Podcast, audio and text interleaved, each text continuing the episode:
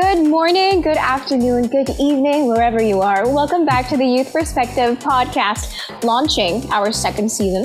This podcast aims to offer a fresh perspective on misinformation, youth activism, women empowerment, and politics, and discuss current political and social trends. We are on Spotify, RSS, SoundCloud, Facebook, YouTube, and Instagram.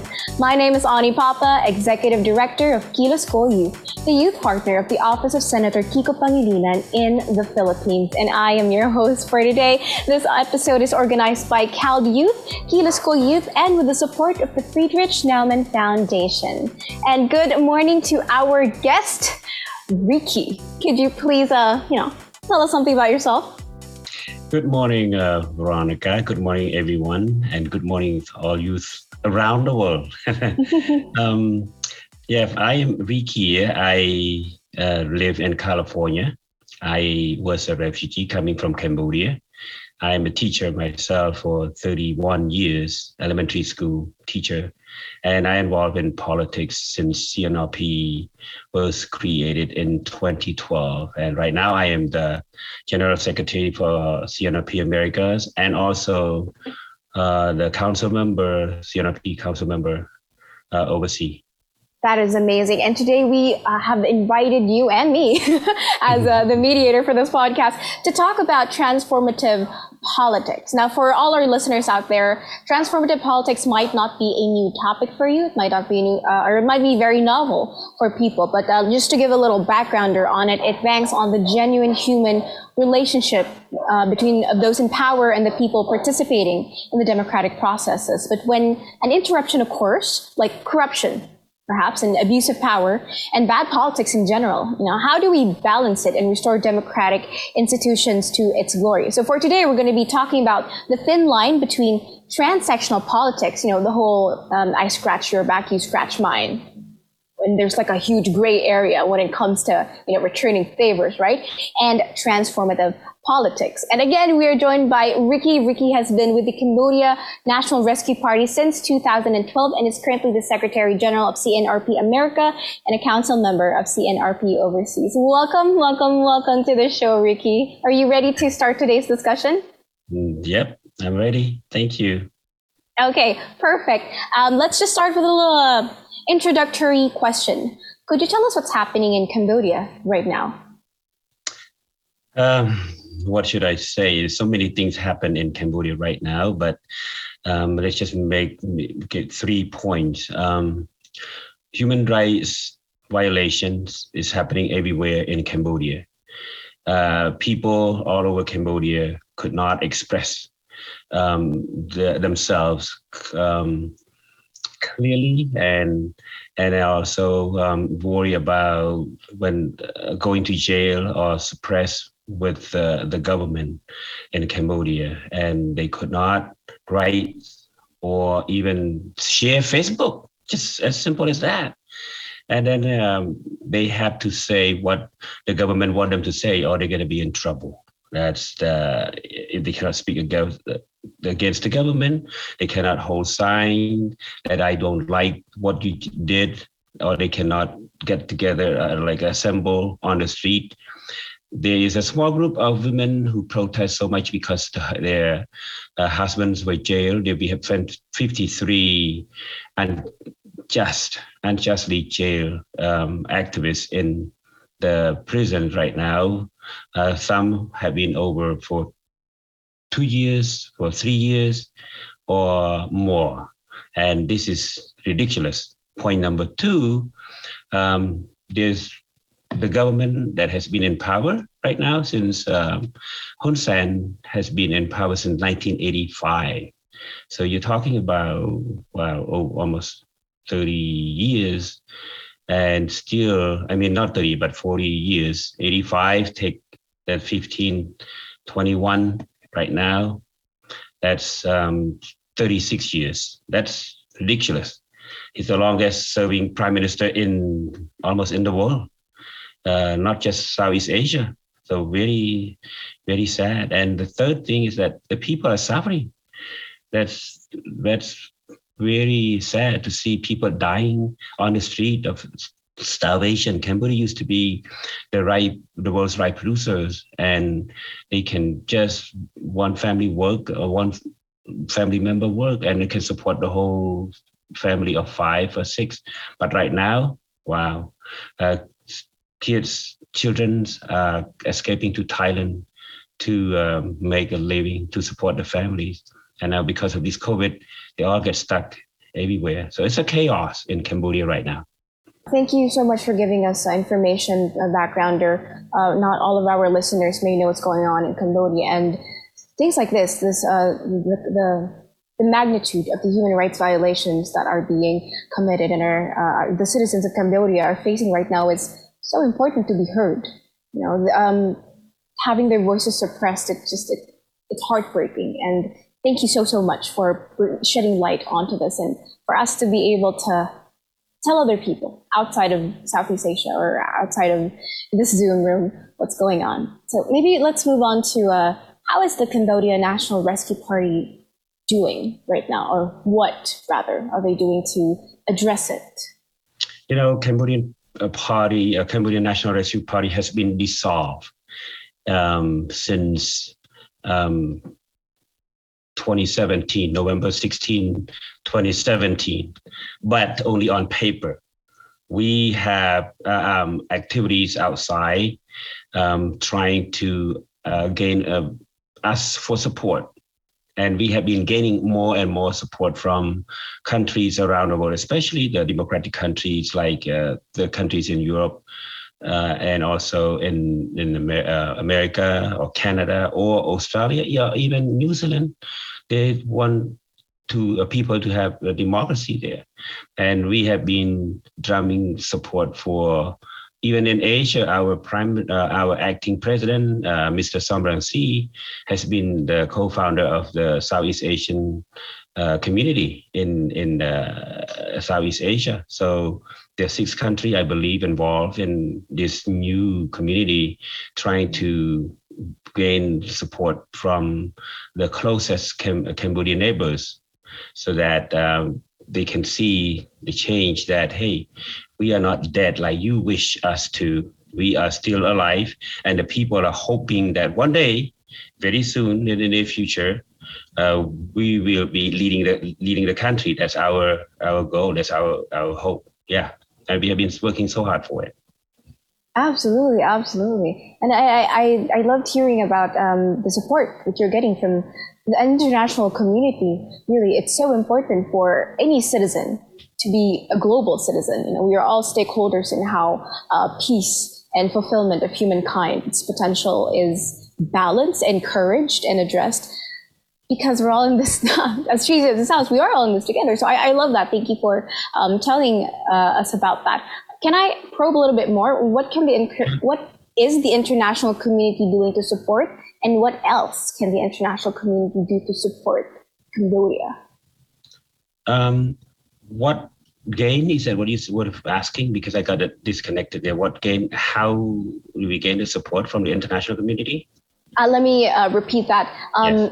I said it was wonderful to hear that an international community is backing Cambodia up. Okay. So I wanted to probe a little bit more on that. What have they been doing? You know, aside from showing support, what else can the international community do to support Cambodia? They could have done a little bit more instead of just, I know back in February, the 27 EU, the European Union, has come out a resolution condemning the Cambodian government for violating human rights and fair election. They demand that the Cambodian government need to conduct a fair and just election, so the people can vote freely instead of intimidation all over the place like it has been doing.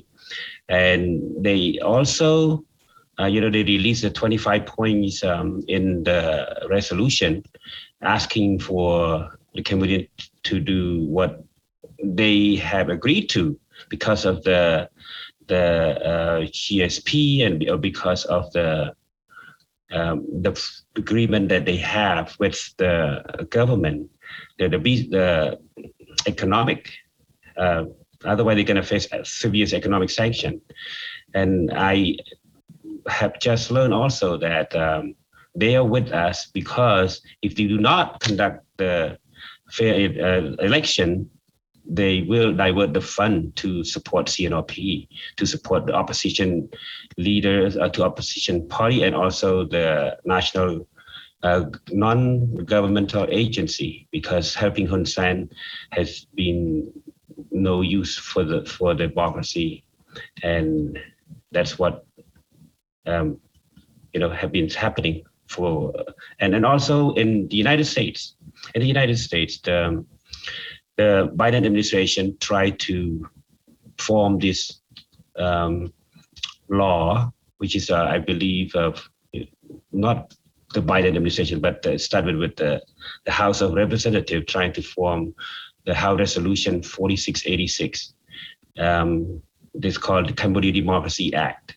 So this is in America, and that has passed through the subcommittee already. It will be passed through the House, and then also moving on to the Senate. And I'm sure if it does, then Biden will also sign it. So it will become law, and then that's open the pathway for the government, for U.S. government to do a little bit more on putting pressure on Hun Sen regime to follow what the people need, what the people want. I see. And with what you said, we really do see how leadership of one nation and the leadership of another, and even the participation of citizens who are also, leaders, is so integral to how a country will survive something as severe, as severe as the multitude of human rights violations going on in Cambodia. So I want to ask you about the topic of one of the topics of today's conversation, transformative leadership. What does that mean to you? The transformative leadership. Yes. What does it mean to you? Oh, how would you define it? Yeah. Yeah. Thank you. I'm sorry. Somehow it's okay. My audio isn't produced a good sound. What I see transformative is very important for democratic leaders, for democracy around the world, especially for Cambodia who need very badly to reform the country, because the country has been destroyed, and the people have been oppressed, and now the whole country wants democracy. They're crying all the time because there is no justice. There is no justice. There's corruption everywhere. The most powerful one, always torture the weaker guys. That's what I see, to make it understandable on the children or the youth point of view. That's very unfair, because people are born with the human rights. They deserve it. You cannot take the rights away from them and then put their parents in jail and force the mother to do whatever they want. This is very unjust and very uncalled for. So to me, transformative leadership should be starting from youth, because youth are future leaders. And I know it has been painful to see the injustice occurring in Cambodia for so many years, and people were jailed. And I know I don't even want to talk about the Khmer Rouge, who have killed 2.5 million people, and now Hun Sen was a Khmer Rouge too. So how long are you going to let this guy lead the country? Since 1985 up to 2001, it's not enough yet, for 36 years. And to me, what the youth need to do is to join hands, hand in hand, and then work together to changing is the best way, and so that you can live your dream, you can stay with your family, you can enjoy life, because life is short, everyone. And we don't want to suffer too much. We want to have happiness. Everywhere we go, we want to see people smiling, like you and I, you know, living in Philippines and America. I know I was the victim of this regime because I came here as a refugee. Yeah, very sad. But then, you know, if even after I came here for 35 years, I still see things going on there. You know, this should not continue and must be stopped. Absolutely. It's a fight that young people now have to fight. And we have, I mean, I as a bystander, really, I as an audience to, as a witness to the chaos that has been going on in Cambodia. It's very shocking. And it's also, I have Cambodian friends. I met them through a different international organization, and I asked them how they're doing, despite the ongoing protests that where they're being hurt. And that's it's a very shocking thing to hear. Someone my age, someone even perhaps younger than me, but the fact of the matter is it is the youth. It is our responsibility now to reclaim our future. So I wanted to ask you, what's your advice? How should... Yeah, my advice would be... First, it needs, we need to educate ourselves. Yes. And I know I love educations. I know there are two kinds of education. One is to teach you how to live, and the other one is to teach you how to make a living. And I know we are professions, teachers, lawyers alike, but it's not enough yet. Do we want to practice our profession in the corrupted regime, or do we want to practice our profession in the society that respect human rights, that give people choices to choose, and that can enjoy life throughout the end of their lifetimes? What would you like use for all children around the world, especially Cambodia too, and or in Philippines or Thailand or Burma?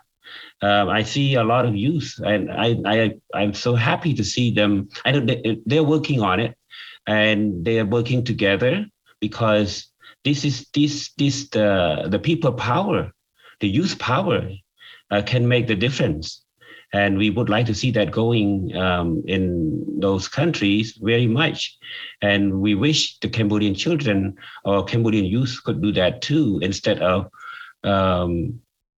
doing something else that the government have set their goal for them. So we don't want youth. We don't want you to be like an object. You are a human being. You talk, you feel. You don't want to join someone that has been torturing your parents. And instead of working on your parents' side, now you are working for them. And, you know, you, even though you say, oh, I'm not doing it because the government did it, but you're part of it because you participate. You don't want to be blamed for that. We want to help, even though it was to live a good life one day or 2 days or 3 days. It's much better than to live the corrupted life for 10 years, 15 years. To me, that's the definition of life, and you should grab for that and work hard for your own destination. Thank you very much. You're welcome. A wonderful message to hear from someone so wise, really. That you have gone through so much, you have seen so much, and I hope our listeners take strength in your message to them. On youth leadership, though, there is an added complication of the pandemic. There is the risk of human versus human, government versus state, and then there's man versus nature. There is man versus a virus that is ravaging really the globe. So how do you think, how do we survive that? How do we survive all those complications and still champion for freedom, still champion for the youth taking over, inheriting the country they're supposed to? That's a good question. And I myself was a youth leader here in California where I live. And I know we want change. We want change, not just for ourselves, but because for our future generation, the future of the country depends on you. And the government is taking advantage of this pandemic because before they used to say, okay, if I don't feed you, you are going to be living on your own. But now they try to use the ideas of not feeding, not giving the freedom of people to do business among Thailand or Vietnam across the border. And they try to restrict the activities of doing business with those two countries. And they ask the people that live around the Thai or Vietnamese border to follow, to do whatever the government want them to do. And people were having suffering all the time. And, whatever they make is not enough for them to live.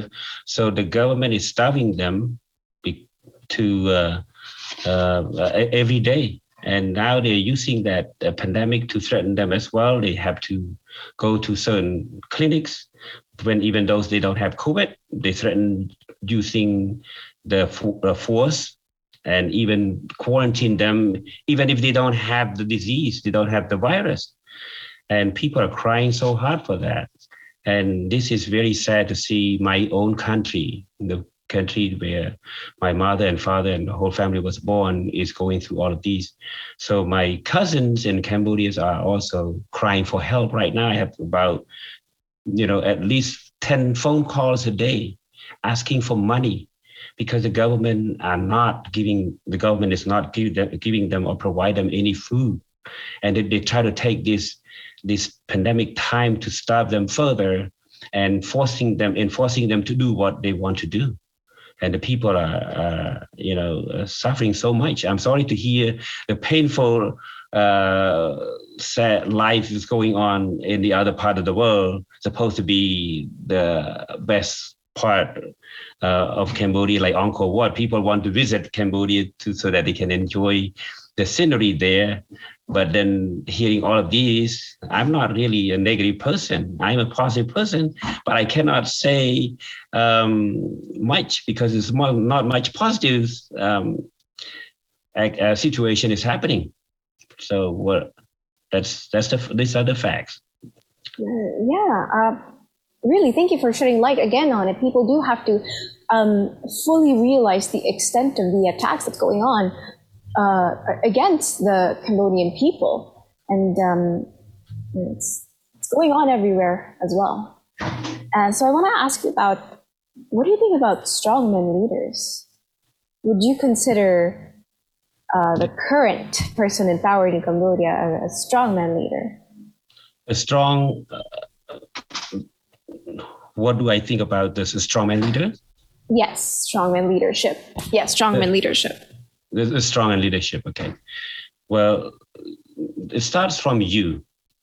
To be a strong leader, you need to first believe in yourself, believe in what you want to achieve in life, and then stay put, focus, and you can also listen to adults, follow whatever your life path that one, and work hard for it, and you will achieve it. I came here, I was 21 years old in America. I never attend elementary school or high school because they, in here, if you're 18, you're too old to go to high school. So you have to learn English from Modesto, from the junior college, like a community college. Now I have another phone call, sorry, I have to for that. You have to, I want to be a teacher, and, I got what I wanted. I passed all the tests. So just stay focused and believe in yourself. And one day, I don't care how much money you make, because in this life, you're not going to take the money with you when you leave, when you pass. But the legacy that you have installed in your community and you have established, that you have built for your future generation, that's what really counts. And that's what youth need to envision this mission for. You know, I want you to be happy too, because you need to enjoy life just like anybody else. You know, we are human beings, but also to not forget, to not lose focus. We want our life to be respectful, meaningful, not useless, and then be blamed later on. That's what I want. The strong leadership is starting from you. When you lead yourself, you can lead your family, you can lead your community, you can lead your state, and lead your country. One day, you know, you're the leaders. Abraham Lincoln once said, this is the 16th president of the United States who won the 2 terms, but also got killed in World War II in 1865. And he said, you are the children. In the future, you're going to take our seats. And you are the leaders here, right? You will be a future leaders. This is a message from popular president, people around the world. And one of them, I experienced this and I see this happening. To youth are important. Absolutely. Yep. Absolutely. On the topic of legacy, so when I was asking earlier about the strongman leadership, it's an authoritarian type of political leader, right? How do you think this has affected our generation? Even the Philippines, I would like to say, we have the kind of authoritarian leadership. No, we do not have. We are currently under that kind of leadership. And I'd like to think Cambodia is as well. I mean, as you have expressed. And how do you think that has affected our generation? It's negatively affected our life so badly, because like I just said earlier, people like youth, in Cambodia right now, mostly live in Thailand or in South Korea or in Japan to make ends meet, to support their family at home. Why? Because this government using their policy to kick them out, actually. They did not produce good job. They did not produce job for them to work in the country. They said, okay, when you graduate, there will be job guarantee for you. But then if you don't have the money to pay for your position that you would like to seek for, you don't have a job. And plus, there's not many positions open for the graduates that graduate from university or colleges in Cambodia. So where do they go? And they cannot bribe, or they don't have enough money to pay, because they just come from graduate school and they probably owe some money too to the bank. So they have to escape from Cambodia to search job somewhere else to live. So the strongman leadership is just strongman for him, but it's very bad for the people that he's leading. He's leading the country to atrocity. Absolutely. No different than the Khmer Rouge at all. No different than the Khmer Rouge and Pol Pot era. So now we need to work together. Absolutely, absolutely. And I guess that's why transformative leadership is so important. Mm-hmm. Things have to change. Politics has to be transformative. Do you think that's possible? The Southeast Asia and the East Asia region? It is possible. Mm-hmm. Because I know eventually people will win, because as long as the youth leaders and then youth believe in our cause, mm-hmm. we will get it. We will achieve it. Who knows? I have 2 examples in America. The first one is the right for women to vote in 1848. We never know. They never know back then that the women could vote.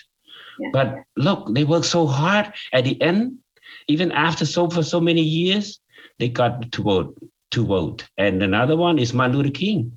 Martin Luther King once said, injustice anywhere is a threat to justice everywhere, right?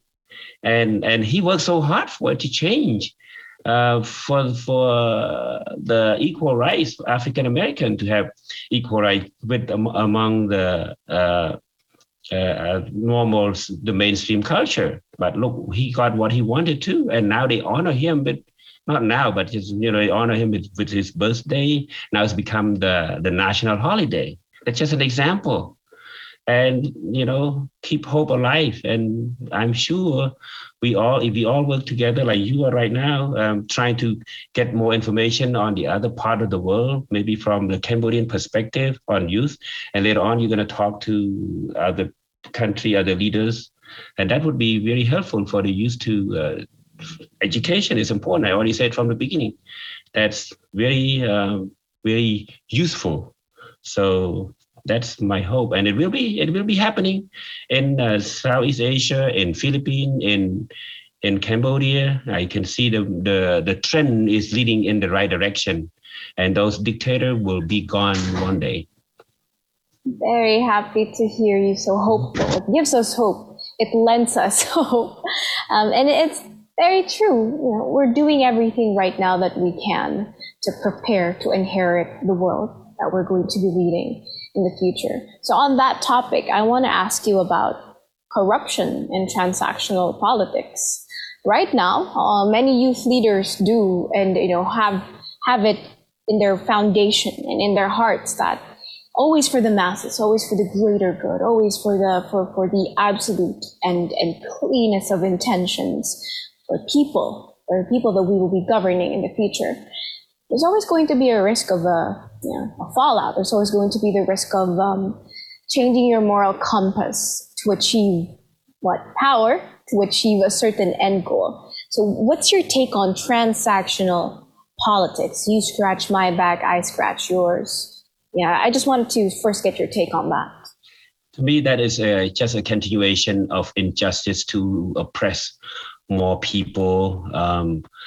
I don't believe in transactional politics at all, because this is the cost. This is the root cause for the inhumane society, because it hurts people.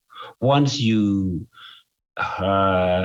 lead your action to hurt somebody, you know, to harm somebody, that is not. Good at all, I want to say. It's very, very sad to see people harming people because for their own gains, for their self-serve, their intention. Instead of serving other people, they let other people serve them. To me, that is the transactional politics that should be avoided, because it's not going to last. And plus, you have made people suffer because of your action. That's caused a bad karma in Buddhism. And, you know, it's not just karma doesn't have to be just next life. It could be this life too. Look at Ferdinand Marcos, you know, and his wife. We read about it, and look what happened. He was kicked out of the country, and then, you know, Daniel Ortega from Panama, or Saddam Hussein, or Gaddafi, because of the transactional politics. Look what happened to them. And this is very like Pol Pot too. You know, it's just a matter of I cannot think of that word. Just a very unjust. You know, that should be avoided, and you should learn from it. Absolutely, absolutely. And those are great points to bring up, to differentiate transactional politics, transactional leadership from transformative leadership. And in this conversation, I think we have clearly explained to our listeners what's more important, or rather, which one we should focus on in moving forward from really the greatest unrest of the 21st century in across the globe. Really? So given Cambodia and CNRP's situation, and of course, this advice could also apply to youth from all over the world, me from the Philippines and someone from Florida, someone from California. Given the situation right now, specifically in Cambodia and CNRP, what can the Cambodian youth do? Well, Cambodian youth need to understand that, first of all, you want to have a good future. You want to build a good relationship among your country and the neighboring country as well. Since you are going to be a future leader, you don't want to be stained in blood with the regime that is leading the country right now. So you want to, rescue yourself to lead clearly, cleanly, so that you can be effective leaders, because effective leaders start from being honest, patient, and caring, and understanding, and serving the people. That's the most important part. Respect human rights, respect democracy, do what the majority people want. You are the leader, the people power. So Cambodia is no different. It's just youth of Cambodian youth need to join hand. They need to work together, youth outside and youth inside, especially in CNRP. We are trying to I know when it's very hard to organize youth in America because they have a different perspective, and their idea was about the America was about here because they grow up here. But I'm talking about later on, if we still make a connection, although they are born here, they believe in American politics or in overseas politics, but there is a connection between us, the parents, their background, where they come from. They tend to read more about Cambodia too. So we are now forming the youth between Cambodia and outside, that they can connect. And once they connect, that can strengthen the bonding between those leaders. And that's what I believe it will be effective. We are meeting actually this coming weekend. It's called leadership training in Modesto, where I live. Yeah, and it's going to be good. So we included youth in there too. So we want to promote youth leader because I'm old and there are other people too. So we want to see our youth leading. My son, my nephew, my friends, children leading, help change Cambodia. That's really great. I hope the symposium or the event that you'll be holding will go great. It's really that, right? Not exactly passing on the baton. It's not your generation dumping the responsibility to ours. It's holding our hands through it and letting us know that we're not alone, and for you also to feel that there is hope, and hope is us. Thank you so much. Yeah. Thank you so much, Riki. Yeah, continue. Albert Einstein said that imagination is more powerful than knowledge. And I like to include those part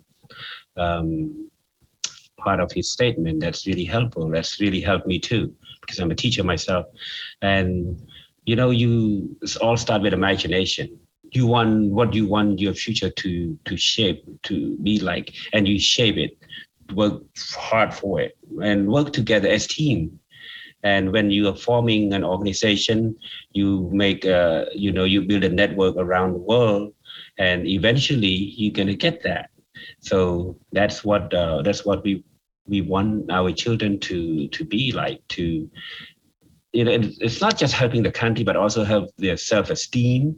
They help building the confidence in them, and this that they have is power, and power can give them confidence, and that's what youth needs. The experience.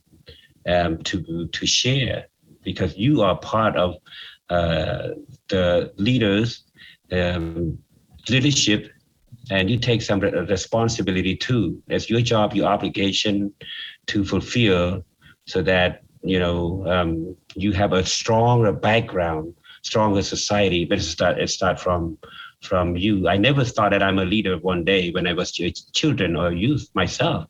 But look, where we are now, we need to participate. Participation is important. Don't just be an onlooker and say, oh, you do it. They're going to be fine. No, I don't believe. Take part in it and Absolutely. Be a strong leader. Yeah, participate in your activity. You just call your cause and you will be fine.